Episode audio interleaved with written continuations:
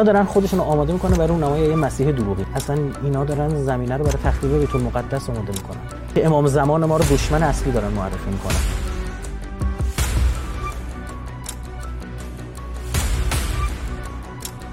زرباهنگ ظهور سرعتش بیشتر شد.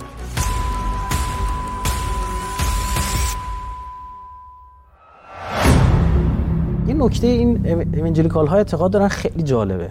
اینم جالب بدونم بینندگان عزیز. اینا میگن دجال وقتی ظهور می‌کنه که منظور امام ماست تو نظر اونا کنارش یه پیغمبر دروغین است که خودشون مسیح معرفی می‌کنه. دقیقا اون حضرت مسیحه. حضرت مسیح واقعی. و امام زمان واقعی رو دارن که میاد مسیح و دجاله که توی ما تو روایت ماست. دقیقا میگیم یه مسیح دروغین میاد. اینا دارن خودشون آماده می‌کنه برای اون نمای یه مسیح دروغین. یعنی این طرف یه امام زمان دروغین درست کنن اون طرف یه مسیح دروغین که این مسیح دروغین تو آرماگدون این امام زمان دروغین رو شکست میده و نظم نوین جهانیشون رو بسازن Do me a favor and tell me the comparisons, if there are any, to um, the Antichrist. Um, he will be unparalleled spiritual, political, military world leader. He will emerge after a period of great turmoil and suffering on the earth. He will establish uh, justice and righteousness throughout the world and eradicate, eradicate tyranny and oppression. There's a measure of truth in that. Okay.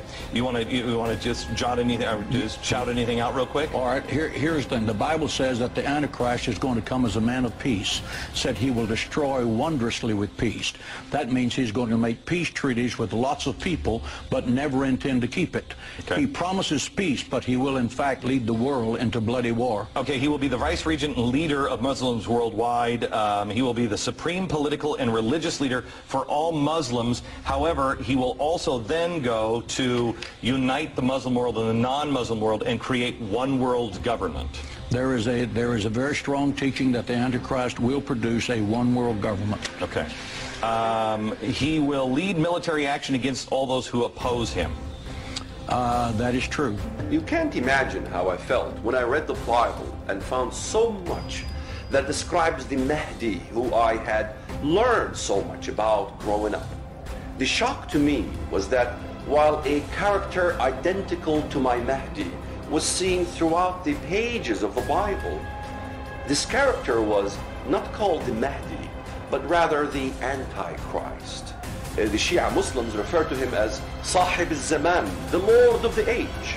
This is exactly what the Bible calls Satan, the Lord of the Age, in 1 Corinthians chapter 4, verse 4. من معتقدم بعد از شهادت سردار سلیمانی اصلا اینا دارن زمینه رو برای تخریب بیت المقدس آماده می‌کنن. دارن برای قدس آماده می‌کنن. من معتقدم زرباهنگ ظهور سرعتش بیشتر شد. بن سلمان جالب او هم میاد میگه که تحرکات ایران در حوزه مهدویت واحد. أو نظام. لديه قناعة مرسخة. بأنه نظامه قائم. على أيديولوجية متطرفة منصوص عليها في دستوره ومنصوص عليها في وصية الخميني بأنه يجب أن يسيطروا. كيف نتفاهم معه.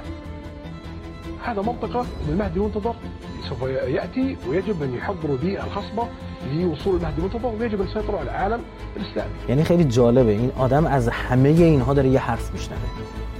داعش هم میاد تو نشریه دابق شماره 11 هم دیگه قبلا عرض کردم توی این برنامه میاد میگه که آقا منتظر باشید که دجال ظهور کنه و دجال امام دوازدهم شیعیانه.